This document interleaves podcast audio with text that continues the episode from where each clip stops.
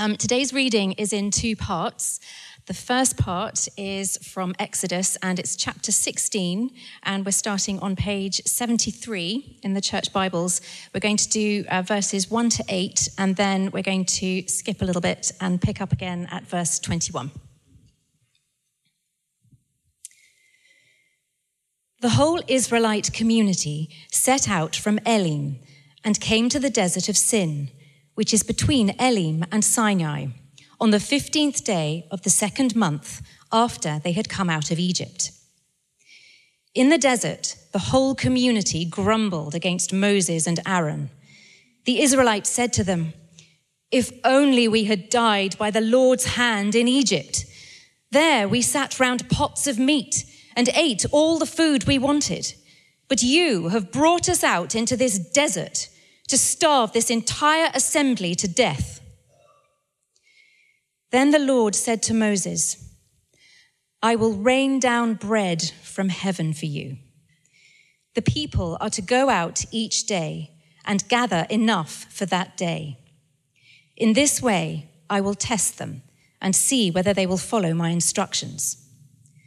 On the sixth day, they are to prepare what they bring in and that is to be twice as much as they gather on the other days. So Moses and Aaron said to all the Israelites, In the evening you will know that it was the Lord who brought you out of Egypt, and in the morning you will see the glory of the Lord, because he has heard your grumbling against him. Who are we that you should grumble against us? Moses also said, You will know that it was the Lord when he gives you meat to eat in the evening and all the bread you want in the morning, because he has heard your grumbling against him. Who are we? You are not grumbling against us, but against the Lord. Each morning, everyone gathered as much as they needed, and when the sun grew hot, it melted away. On the sixth day, they gathered twice as much, two omers for each person. And the leaders of the community came and reported this to Moses. He said to them, This is what the Lord commanded. Tomorrow is to be a day of Sabbath rest, a holy Sabbath to the Lord. So bake what you want to bake and boil what you want to boil. Save whatever is left and keep it until morning.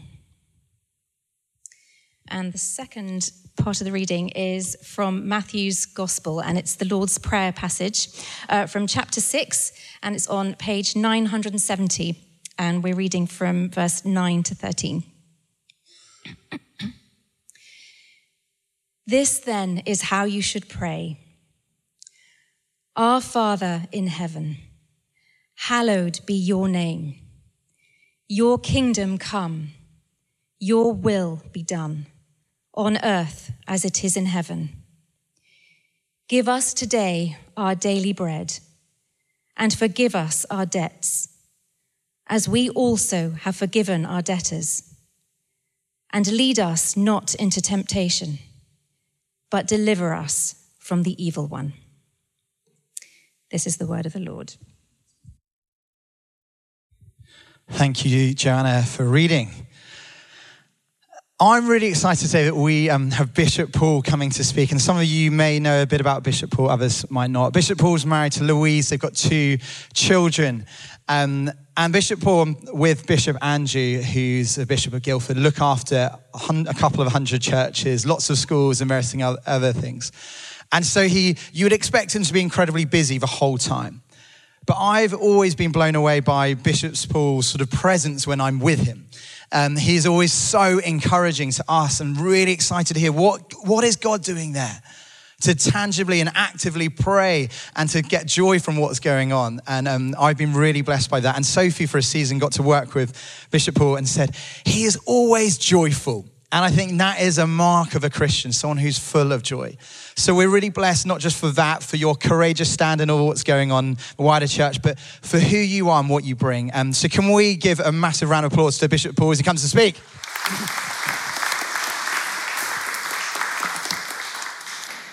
Thank you so much. let's pray. Father God, we thank you for the reason for our joy. We thank you for our salvation. We thank you for Jesus. We thank you for your word to us. And we pray this morning that you would be present by your Holy Spirit as we reflect on that word and seek your teaching to us this morning and this week. For we pray this in the precious name of Jesus. Amen. Well, good morning, LPC. It's great to be with you. I'm so excited about this uh, invitation.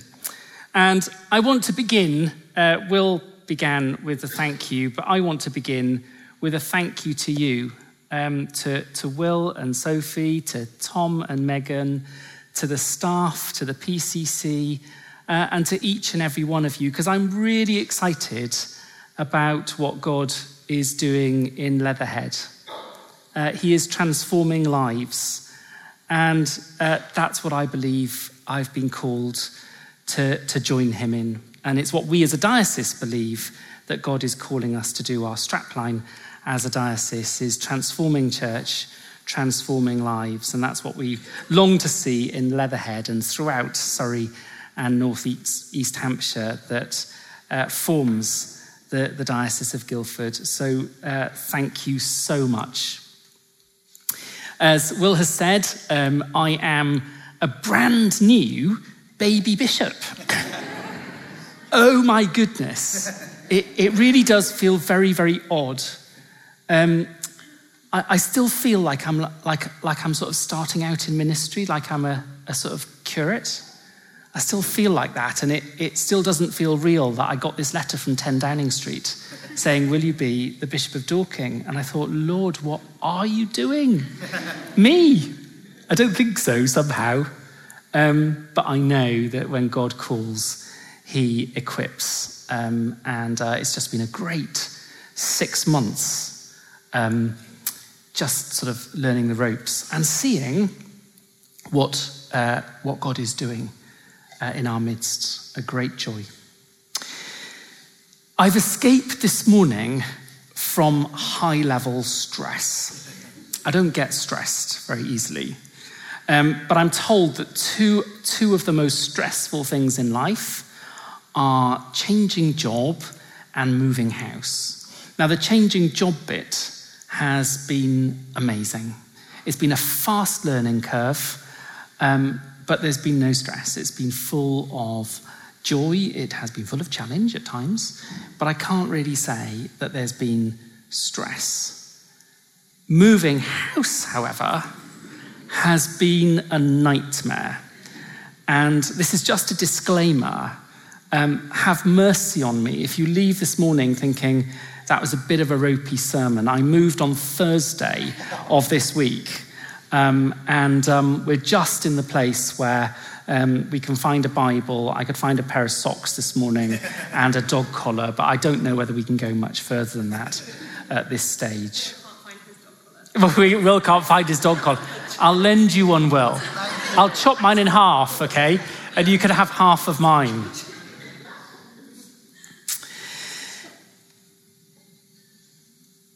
Um, and so, as I say, we're, we're currently surrounded by boxes and domestic chaos. And there's something quite ironic about that as we come to our reading this morning. Uh, give us this day our daily bread. We landed on Thursday, as I say, in our new house uh, with no bread at all. Um, we were sort of famished by lunchtime because we'd been moving boxes since six o'clock in the morning and there was no bread at all. There was, however, 10 tins to make bread, uh, three toasters to pop it into, five enormous sets of crockery to eat it on, and 273 tea towels to wash up the crockery afterwards. Now, there is a bit of a context to this. Um, I sadly, quite suddenly, lost my mum uh, about two years ago, which necessitated clearing out uh, a fairly large family house. And we only now realize, looking back, that our modus operandi at the time was to move everything from her attic into our attic, uh, which meant lots and lots and lots of boxes. But as we move into a slightly smaller house, uh, we realize that we don't have room for it all. And it's forced us to ask the question in the last 48 hours or so why all this stuff? What do we need it for? Yes, a spare tea towel is handy, but a spare 273 or whatever to last the next five generations of the Davis family? Uh, I don't think so. And here, right in the middle of the Lord's Prayer, there's something really precious which teaches us so much about we, how we handle the physical stuff in our lives. I love detective stories um, and any sort of um, series that is a sort of detective series. And um, I just want to take the magnifying glass this morning, be a bit of a Sherlock Holmes, and focus in on four things that uh, I notice in this text today. And I always make an apology because I preach to myself. It's, it's for me, this sermon, but do listen in. And if there's anything that resonates with you, then um, I hope that's helpful. The first thing I notice is about giving. First word here is give. I don't know about you, but I find that word quite difficult. I find it really difficult to ask anybody for anything, actually. Um, and, it, and, it's perhaps a fault. So, um, so, quite a few times over the last few days, uh, somebody has said to me, a remover or something, said, Let me help you with that. No, no, no, I can manage. Uh, I don't, don't like to ask people for things. No, not, not because, but I don't want to bother somebody else. Notice there isn't sort of, please may I have here. Jesus prays give. In the same way that children say, Can I have? If children need something, they ask. I mean, my definition of need and theirs might not always be the same. Daddy, I need a new PlayStation. No, you don't, actually. But here, Jesus is encouraging us in the same way to ask for those things that we need. Just like us who are parents, our Heavenly Father might consider that we don't need some of the things that we ask for, but we are, we're encouraged to ask. One of the stories that is really powerful for, for Louise and I in this area is that in 2006, we heard the Lord calling us from leading our first church calling us to lead uh, another church. And we heard this calling very, very powerfully. Um, but there were some practical implications for us. And um, there, there, was a little bit of sort of vainglory in some ways because we just happened in our first church to have a house. Well, it was almost like a, a small holding, really. We had three acres of garden. We had these two children and they had an enchanted garden. It was just absolute paradise for them. And um, we said yes to this calling without knowing any of the practical details, but then we saw the house that had been provided for us. And it had absolutely no garden at all. And it was on three floors, and it was not terribly safe for children. And we just thought, oh, they're going to be devastated not to have a garden. There's no park nearby. We said, Lord, we need a garden. We don't want three acres, but, but give us a garden. Thinking, well, that's not going to happen, is it? And then just at the 11th hour, uh, as we were due to move, actually, it was about 10 days before we were due to move, I had a phone call from my archdeacon saying, I got bad news for you, Paul. Um, we've just had a surveyor into your new house and it's been condemned. And I thought, oh, that's awful news. that's dreadful news. Might that mean that actually the new one will have a garden? And it did. It wasn't three acres, but it was absolutely perfect, just what we wanted. God encourages us to ask. And so often when we ask, uh, He gives. Sometimes not in the way that we expect, but He knows what we need and He rejoices in our asking. Second thing I just want to notice is the word us. Give us. And I think this is so incredibly significant because Jesus isn't just praying for himself here, he's praying for others. I love doing school assemblies. I don't know whether any of you here are teachers, when I started in ministry, it was the thing that terrified me most. My boss said, Right, you're going in to do a school assembly next week. Oh my goodness, I was terrified, absolutely terrified. I don't think I'd been with any seven year olds since I was seven myself. Um, I've learned that actually it's quite good sometimes to feel the fear and do it anyway, because actually it's one of the things that I love more than anything else now. And uh, as I'm bishop for schools, this brings me great joy. Um, apology to teachers, because um, most teachers have said to me, you know, you come in here, Paul, on a Monday morning, you wind them all up, and then we've got to wind them down, down again.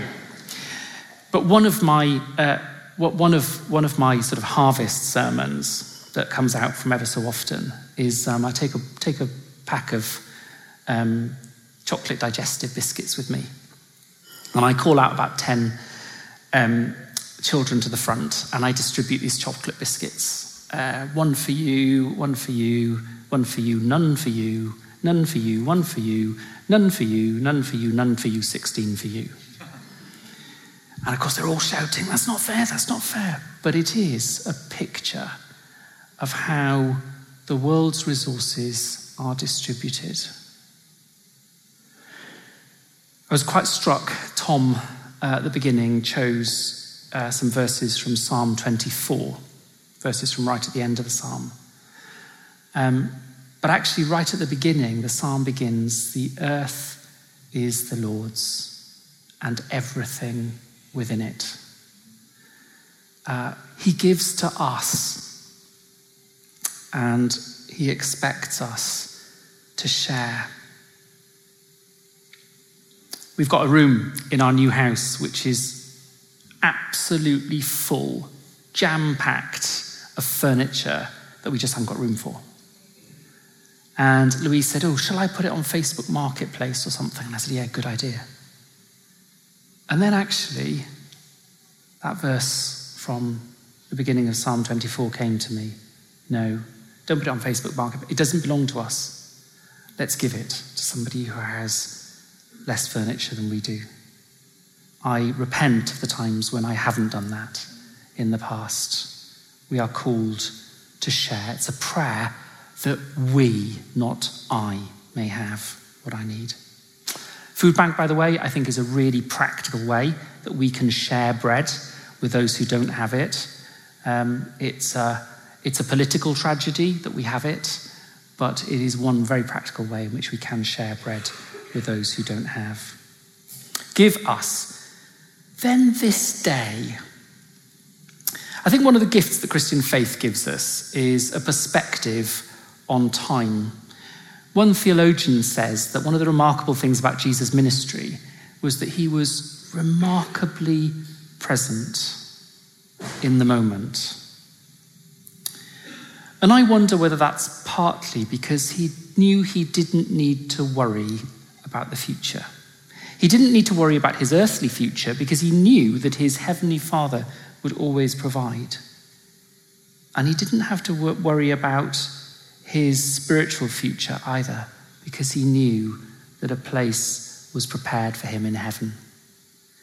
And actually, my sense is that this prayer is a call that our lives might be similarly liberated. We do not need to build bigger barns or drawers to keep tea towels for God will provide for all our needs.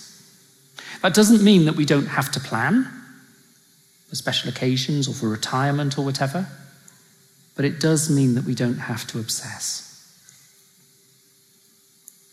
Give us this day. And then finally, our daily bread. Notice once more that the bread is not mine, but ours. There is a question here about those who don't eat bread. Uh, I have lots of celiac friends. Uh, and I also have lots of friends who realize that they've eaten too much bread in the past and need to cut back, uh, in some cases, quite radically. So, what does this prayer mean for those who don't eat bread? Well, bread is a real, really important symbol here, and it doesn't just actually mean the substance bread, although uh, it does too. Um, there are three elements of symbolism here that are really important. It's firstly about physical survival, it's about our physical needs. When God sent Adam and Eve out of the Garden of Eden, he said that Adam would work and sweat for bread. And that pointed to growing grain for our need to survive. And there's something really significant there about the partnership between us and God. I love the prayer at communion where um, it, it, it, recognizes that actually uh, bread is both a gift of God but also the work of human hands. So there's a lovely partnership there uh, in, in the creation of provision. So there's something about physical survival. Um, there's something also really important about fellowship. And again, going right the way back to Genesis, uh, Abraham used his bread for hospitality when he shared the bread with uh, the three visitors. And Jesus gave thanks and broke bread several times in the New Testament in fellowship with others. So, something really important about, about physical survival, something really important about fellowship. And then, thirdly, something really important and perhaps most significantly, about covenant relationship with God. The grain offerings and the bread on the altar in the Old Testament were part of the covenant symbols between God and the Israelites. Now, of course, in John's Gospel, Jesus says, I am the bread of life. And in saying that, he brings these three elements together. He is saying that he is the source of our physical survival. He is the one who enables fellowship with both God and each other. And he is the new covenant through his blood in which we have access and relationship with the Father. As we share in his death and resurrection, uh, we are enabled to walk through the gateway to abundant and eternal life. So, something I give, something about us, something about this day, and something about the significance of daily bread, what's, what's actually going on behind um, behind the bread bit. So I wonder what God's saying to us this morning through this line of the Lord's Prayer. Well, I know He's saying to me, Paul, you do not need 273 tea towels. He's saying, travel light. He's saying, you can depend on me. He's saying, I can and will provide for you through the living bread, which is Jesus. I will provide for you physically and practically through the bread I put on your table. And I ask, for, I ask you to cooperate with me in ensuring that there is bread on other people's tables too. But I will also provide for you spiritually through the bread of life, the one who became the bread so that he could be the source of nourishment and fulfillment for all people. And all you need to do is to ask. You don't even need a please. Give. Lord, give me. I'm going to set some homework today. That ensures I won't be invited again. Um, I know it's half term, but just a bit of homework because it is Lent, and Lent is a time, uh, the 40 days of Lent is a time where traditionally, as Christians, uh, we really try and focus uh, on deepening our relationship with, with the Lord. Um, and so perhaps just a challenge for you, not homework. Maybe to spend a bit of time this week just asking God to show you what you need to leave behind, to travel lighter, to depend on Him for your daily bread, both physically and spiritually. Let's pray.